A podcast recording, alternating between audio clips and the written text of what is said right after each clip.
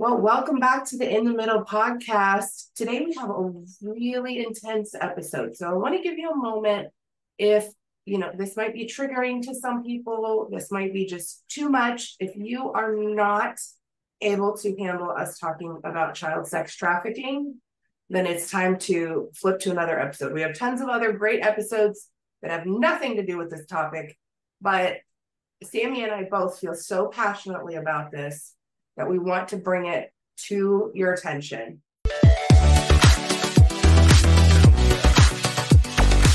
So, this is my friend Jamie. Hello. She is here to tell us about a wonderful trip that she just went on and an incredible ministry that I'm passionate about. And I think after this episode, you're going to be passionate about it too.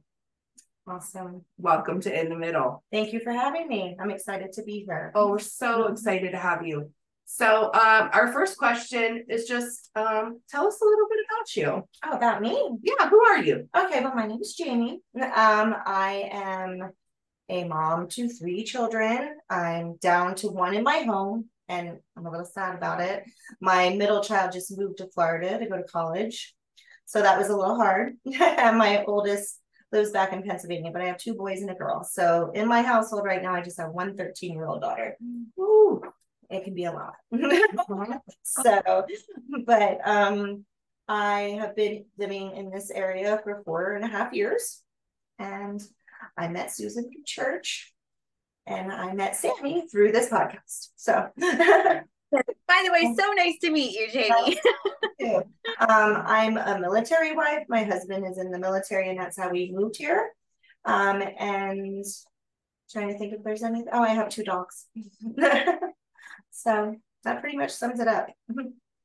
Yes, Jamie, I'm so excited to hear about this adventure that you just went on and and all that you learned from it because this is such a sensitive topic, but it's so important that we be knowledgeable about it and actually pull the rug out and look at what's been shoved under there for so long. So can you, you know, knowing what we know now about you, like you're you're here, you go to church, you have three kids, you have pets, like you're doing the things that we all do, but you just went and did something about this issue. And a lot of us, you know, we don't know how to get involved or or whether or not God's calling us to go do something. So can you share with us and our listeners um, why you went on this trip and how you felt that calling to go? Absolutely. Um, the organization that I went with um, came into our church and gave a presentation. And to be honest, it was something I was a little blind or numb to um, until that happened. And once they came and shared and all talked about all the amazing things that they do, the organization I went with was called Remember Nhu, and they just did and remember they do amazing work by trying to end child sex trafficking through prevention. So um, they shared the story of how the whole thing got um, started and which was a young girl named Nhu and it was her story and she told it and it was just very moving. You couldn't for me personally i couldn't hear it and not be moved. And i just felt an immediate calling that i needed to partner with them in whatever way i could to help spread this awareness and spread the word. Um, they personally work in multiple countries. I think right now they might be up to 26 countries where they are doing this work. And they're not a a huge organization like other organizations out there. But um they what the work they're doing is meaningful and god is all over it. And it's making a huge difference and an impact. So i heard that. I immediately wanted to get involved. Um, last year i participated in a fundraiser for them. And when the opportunity came up to go on this mission mission trip i was all in. So um it was a little scary because it was the farthest I ever left my home because I traveled to Thailand. And um, that's a good 23 hours on an airplane. so I was nervous about that. Just not that I'm afraid to fly, but just for that long. I'm like, what do you do on a plane for that long? But um, sorry, I can gladly say now that no flight I ever go on will ever feel long again. um, but it was just I this is the second mission trip I've been on. The previous year I went to Guatemala and this year I went to Thailand. And you cannot go on these kind of trips and not be changed. God works in so many different ways on these trips. And I know for me, the difference between the two, he worked in a different way. Like when I went to Guatemala, I was doing medical missions trip and you were seeing God work immediately in these people's lives. And it was just serving, serving, serving, serving. And this trip was more of an emotional, mental trip.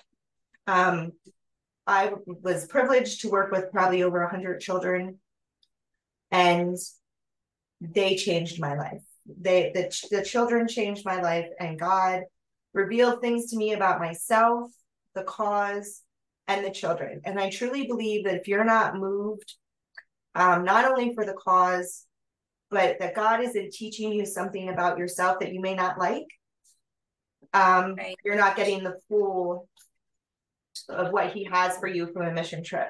Um, because he taught me some things, he revealed to me some things about myself that were very uncomfortable. And it was, I'm so thankful for it though. Mm, wow. It was definitely a, an amazing trip. The, the kids are, they're just so, I don't even know what the word would be. they're such a blessing. Mm-hmm. Um, I know for myself, I was naive going into this trip. I kind of picture, which I'm sure many people do, you picture you're going to go in there as an American, you're going to fly to a very impoverished area in a third world country, and you're going to save them like in your mind that's what you think you're doing. You're going in there to mm. to help in whatever way you can and god's going to use you to save them. And i pictured when i got there that the people taking care of these children were going to be american missionary families who moved to other countries. You know what i mean? To help the cause. And i was very very wrong. And it's native people to the countries who are taking care of these children they are the true heroes of the organization. These are parents who have their own children and then choose to raise anywhere between 10 and 30 other children in the home. So the work they do is they're providing for them spiritually, physical needs, and educationally and emotionally. And the kids are so well provided for and so loved and they don't need me to save them. Um, what this organization needs is people's support and sponsoring them to help these things happen because native people to that country are doing amazing work because they know the culture and they know the surroundings and they understand how everything works and it's so much more important to have people of their culture in their nation in their country to be the ones to spread the word to G- of Jesus to the people of their country. Mm-hmm. Um, it kind of reminds me of like when you go to another country and do a startup church, like a church plant. Like your goal is to go in there and spread the love of Jesus and have them take that over and spread it to their people in their country. And that kind of is what this reminds me of. Like we just got to go over and participate, show these kids the love of Jesus, um, be a blessing to them and then also have them bless us in amazing ways. Mm-hmm. So it was an amazing opportunity. But the house parents were definitely the most amazing people I've ever met. There's one particular house parent who has 30 teenage girls in her home. And I struggle some days with the one I have. and she, no, I was just gonna say 30. 30. Wow. But it is run like a well-oiled machine. like these kids probably do more chores in a day than my child has ever done in her entire life. Um, but it's it works. That's how mm-hmm. 30 people, 30 kids can live in one home. Mm-hmm. Wow.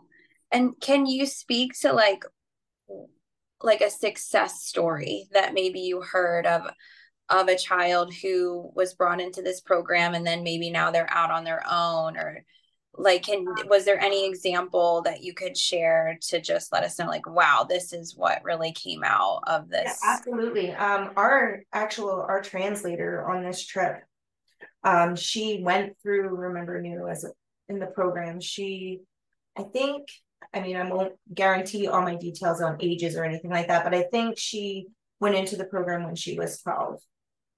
Um, her dad died and her mother was an alcoholic, and she had the opportunity to go with Remember Nhu, and she was rescued from them because a lot of things we picture sex trafficking as here in America is not what it's like in other countries. I was yeah, I was just gonna ask that. Can you can you speak a little bit to, you know, what what does it actually entail? Because I think I think people need to be more aware. You know, part of the purpose of this episode of the podcast is we want you to be aware of what's actually happening and not the things that you think in your mind or the things you see on lifetime or you know it's not that. It is it is something totally different. totally different and in a whole nother level of evil. Right. Truly. Um and here in america it's very easy for us to think of it as a child goes missing or a child is kidnapped and they get sold to the sex trafficking ring and they get shipped to another country a lot of americans think that you know that's kind of what is portrayed here um but in these other countries, it's nothing like that. It's a level of poverty that most people cannot even understand. So I would challenge you to ask yourself what it would be like if you had to make the decision on which one of your children you would sell in order to feed the rest of them. And that is the kind of situation that most of these families are in. It's not their dream to sell their children. They're not doing it to make a quick buck. And unfortunately, they're not even selling their children to other type people, probably 90% of the time. Um, it's a poverty like you wouldn't understand. The government is very corrupt. Um, they're like if you owe money for example, I'll just share a little bit about Nhu's story. Like her, she wasn't with her parents anymore. Her grandmother was raising her. And she, her grandmother, she wanted to go to school. She wanted to extend school. So her grandmother was, got a loan to send her to school. Things are not free in Thailand like they are here. Um, so she got a loan to send her to school. If the government's so corrupt, if you fall behind one time or delinquent on your loan, there's a very slim chance you'll get out of that, like to be able to get caught up. Um, so she sold Nhu for three days just to pay off her, just so she could get caught up on her debt. And the thing that moves me about Nhu's story is it wasn't that Nhu was like, I can't believe my grandmother sold me. Um, Nhu's story was her biggest fear was she didn't want to get sold to a brothel she wanted to go home to her grandmother. And that's kind of hard to put, wrap your mind around and think about. Like most of us would be like, you sold me. I don't, you know, I don't want to go back to you. But um, their biggest fear is being sold into a brothel because then they never get to go back home. Hmm. So, and unfortunately, like in different countries, example of Thailand is like the brothels are in the touristy areas of these countries like where people go to vacation, um, where bases are, uh, military bases, um, things along those lines. And it's very sickening and evil to me to think about the fact that um, a rich businessman can choose to go on a vacation to a third world country, order the children he wants in advance, and have them waiting for them when he gets there. And that's a kind of evil I can't wrap my mind around. And so it doesn't look like what we picture it here. It's very much so desperate kind of situations that these children are very easily accessible to. And unfortunately, the poorer you are, the more likely you are to get sold because there's just their families feel like there's no other options. Um, but like I was saying, for you wanted an example story, Phoebe entered the program when she was 12 um, all three of her brothers were also in the program. She was, they were rescued, they were safe, they were well provided for. She now works for them as a translator. Um, remember, Nhu put all three of her brothers through university. Um, the way the organization works is it's not just good enough to rescue them or protect them. They don't actually stop caring for a child until they have been trained in a career where they can make their own money. Because if they just take them in and raise them until they're 18 and release them, the likelihood they're still at risk until they learn a trade or a skill or a way for themselves to make money, they're still at risk. Mm-hmm. So that was a beautiful story for her and her family. As soon as our team landed, first things that came out of her mouth when she got on the van was, Thank you, thank you, thank you for your sponsorship. Because sponsors matter, they make all the difference in organizations like these. Um, the little money you pay a month to sponsor a child goes so far. It provides for them, it helps pay their house parents, provides for their home. They have in Thailand, children have five different uniforms for school. Every day of the week, they have a different uniform. Those are not free. School does not supply pencils, paper, anything that like we would automatically assume we have here. Um, so everything has a cost. And anywhere, like remember, Nhu has three levels of sponsorship 20 40 or 60 dollars a month or you could do a full sponsorship add them all together and be at 120 but that amount is making a huge huge difference they wouldn't be able to do the work they do without sponsorships mm-hmm. um, they're so important and the kids know they have sponsors i got to meet my sponsor child on this trip and it was an amazing opportunity every time i think about her makes me cry though so don't mind me um, she was just a complete blessing to me to meet her. And she was so excited. She, before even meeting me, she had made me a card saying, I pray to my God to meet my sponsor family. And she was so excited. And she shared the Bible verses with me. Like in a nation where 90% of the culture is Buddhist, to have a little child who is traumatized because even if they don't know why they're there, they know that they're they still have the trauma of being separated from their families. Share Bible verses with me to encourage me, moved me in a in an amazing way. And the children themselves are so full of joy and love. Like it's overwhelming. There is no and like I said, I have a 13 year old daughter. There is no attitude. There is no um right drama. There is no talking back. There's they're just so grateful and so re- respectful for having a routine and a way of life where they don't live in fear hmm. or worry and they know they're going to be fed that it makes all the difference and it just shines from them um, like I said, I got to meet my sponsor girl, so I can share her story. I learned her story when I was there firsthand. She's only been with the organization one year.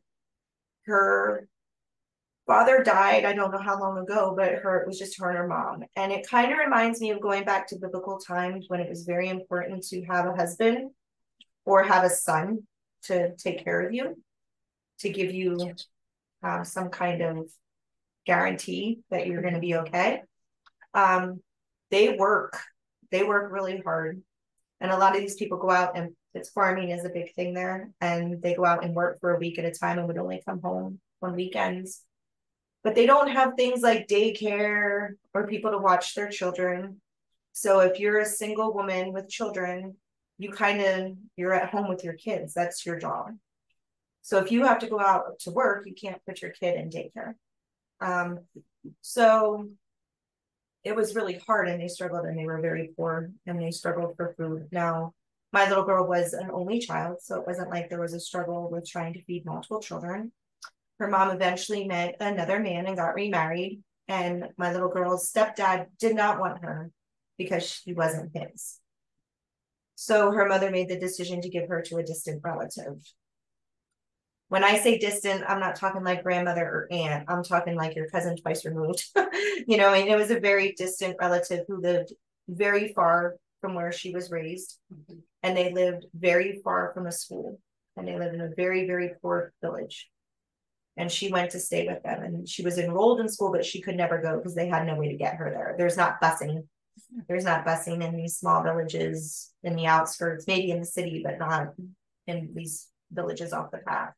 Um, so the school contacted the organization saying that she was at risk because she wasn't attending school. The people she was with were very distant and really didn't have a concern for her. And they were very poor and very uneducated because no one in the village attended school because of how far away it was for them to attend. So all those things added up to putting her at great risk of being sold because there was no real connection there. So that's how she ended up with the program. So she's one of the children that never get to see their families. Hmm. Um, some of the children do get to go back and see their families for their summer break from school, um, but only if it's a safe, safe environment.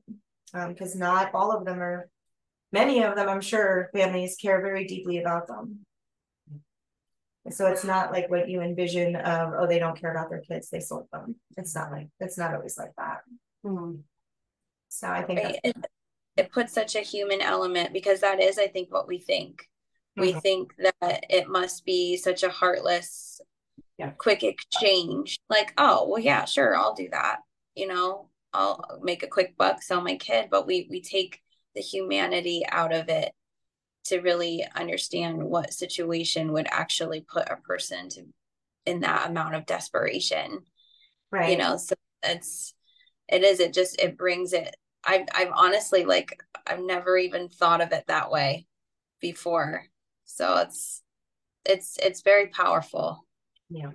your story Thank you.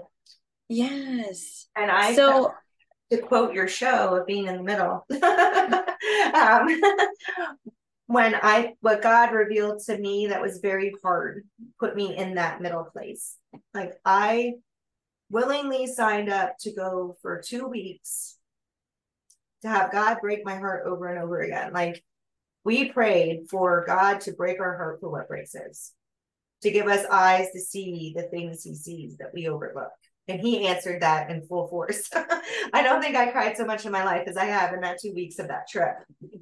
But I willingly signed up to do that.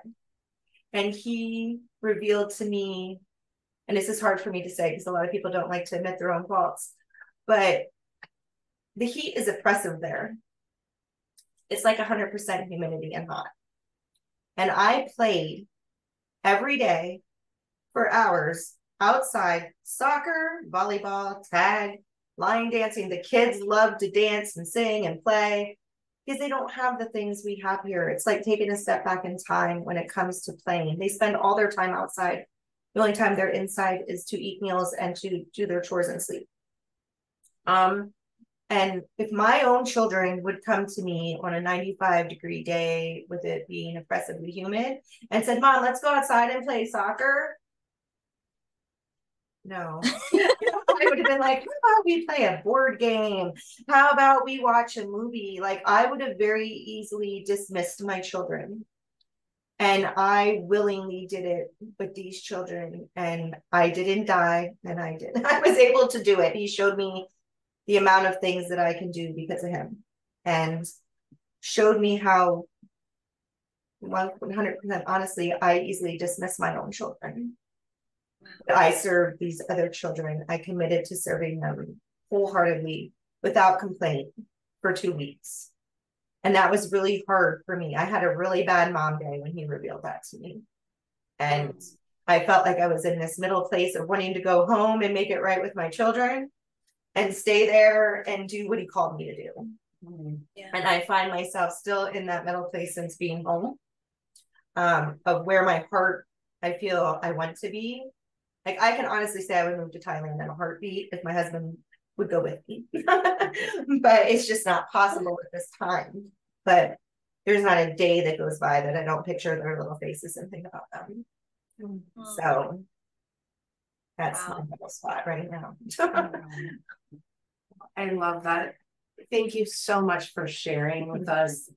Um, we will definitely, we will link to Remember Nhu so you can check them out and see what they do. Um, I think just uh, again, to reinforce their model is very different than anybody else that's Mhm. working in this um Trade. in this trade.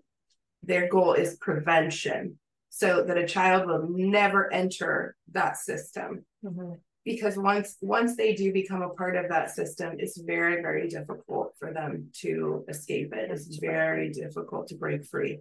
So Remember Nhu is working prevention so that they never experience that and that they would only know love and security and safety. Yes. So uh, it's it's a beautiful organization. I'm very proud to support them. Um, and yeah, we hope you will check it out. Absolutely. Is there anything else you want to tell us? I think I, I, I think I'm good. You I think spilled I it. got it all out. I spilled it You all out. spilled the And tea I was big worried when I time. first came here, I wouldn't know what to say. Oh no. No, it's all good. Well, I, I want to thank you personally though, because my my mind and my heart lately have been and it's it's been a hard place, you know, and I think sometimes I'm just saying for me, but I know I'm not alone in it. We get so caught up in our own mess of what we see, but it's nowhere even close. Like it's so unfair to even try to like why do we despair when something like that is going on across the world that we can't see like i'm i'm sitting here as you're speaking listening to you thinking wow i can't wait for my girls to get home from school today so i can hug their neck and they're coming home to a safe a safe place and yeah we don't have everything together and we don't we don't have our whole future plan. We you know i it's it's a daily climb. But man do we have so much to be grateful for. And um and it's it's easy to get stuck in that in that yucky place where where you you forget how good you really do have it even in our worst here in america we do have so much blessing and we've we've rested under this umbrella of the lord's blessing on this land. But your story and your experience is opening my eyes and our i think all of our listeners eyes to be like wow we need to open our eyes to see what really is happening and be grateful for what we what we have but also to be able to get involved um so i'm going to check out this. I don't know about everybody else but i'm going to check out remember Nhu and um and see how my family can be a part um because it's i think we're at a place where we can no longer just sit back and just let it be or look the other way. Um you know that movie came out this summer the sound of freedom and i think a lot of people you know a lot of people have come together under unity in that movie Mhm. there's another force that have been like oh let's pretend that movie doesn't exist you know? But it's we're looking more at this issue as a nation and i think collectively as just as humanity we're looking at this more now than we ever have before. So now is the time to act because if we all really band together to help we really can make a difference. Absolutely. so thank you for sharing your story and sharing about this organization because i can't wait to get involved Thank you. Jamie, would you mind praying for um for Remember Nhu and for uh our listeners? Absolutely. Father God, we thank you. We thank you for this time we had today to discuss this amazing organization, Lord God. I ask that you stir in every listener and watcher's hearts, Lord God, and have them check out this website. We pray for all these children that Remember Nhu works with to help prevent them from the trauma that they could so easily be um, put into, Lord God. And we just thank you for all the workers, all the sponsors, all the house parents, Lord God. We just pray for a special blessing on our life, Lord God.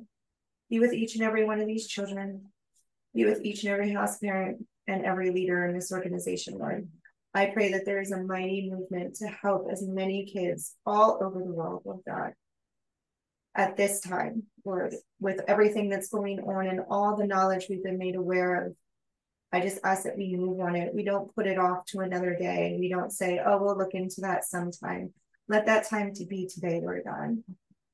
I just thank you again for this time and this opportunity to share and the blessing that you gave me from being able to go on that trip, Lord God, and bring it back to share with others, Lord.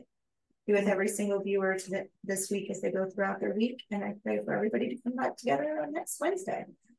All these things in your name we pray. Amen. Amen. Amen. amen All right. Well, Thank you, Jamie. It was so nice to meet you. Yay! Bye. Bye. Bye.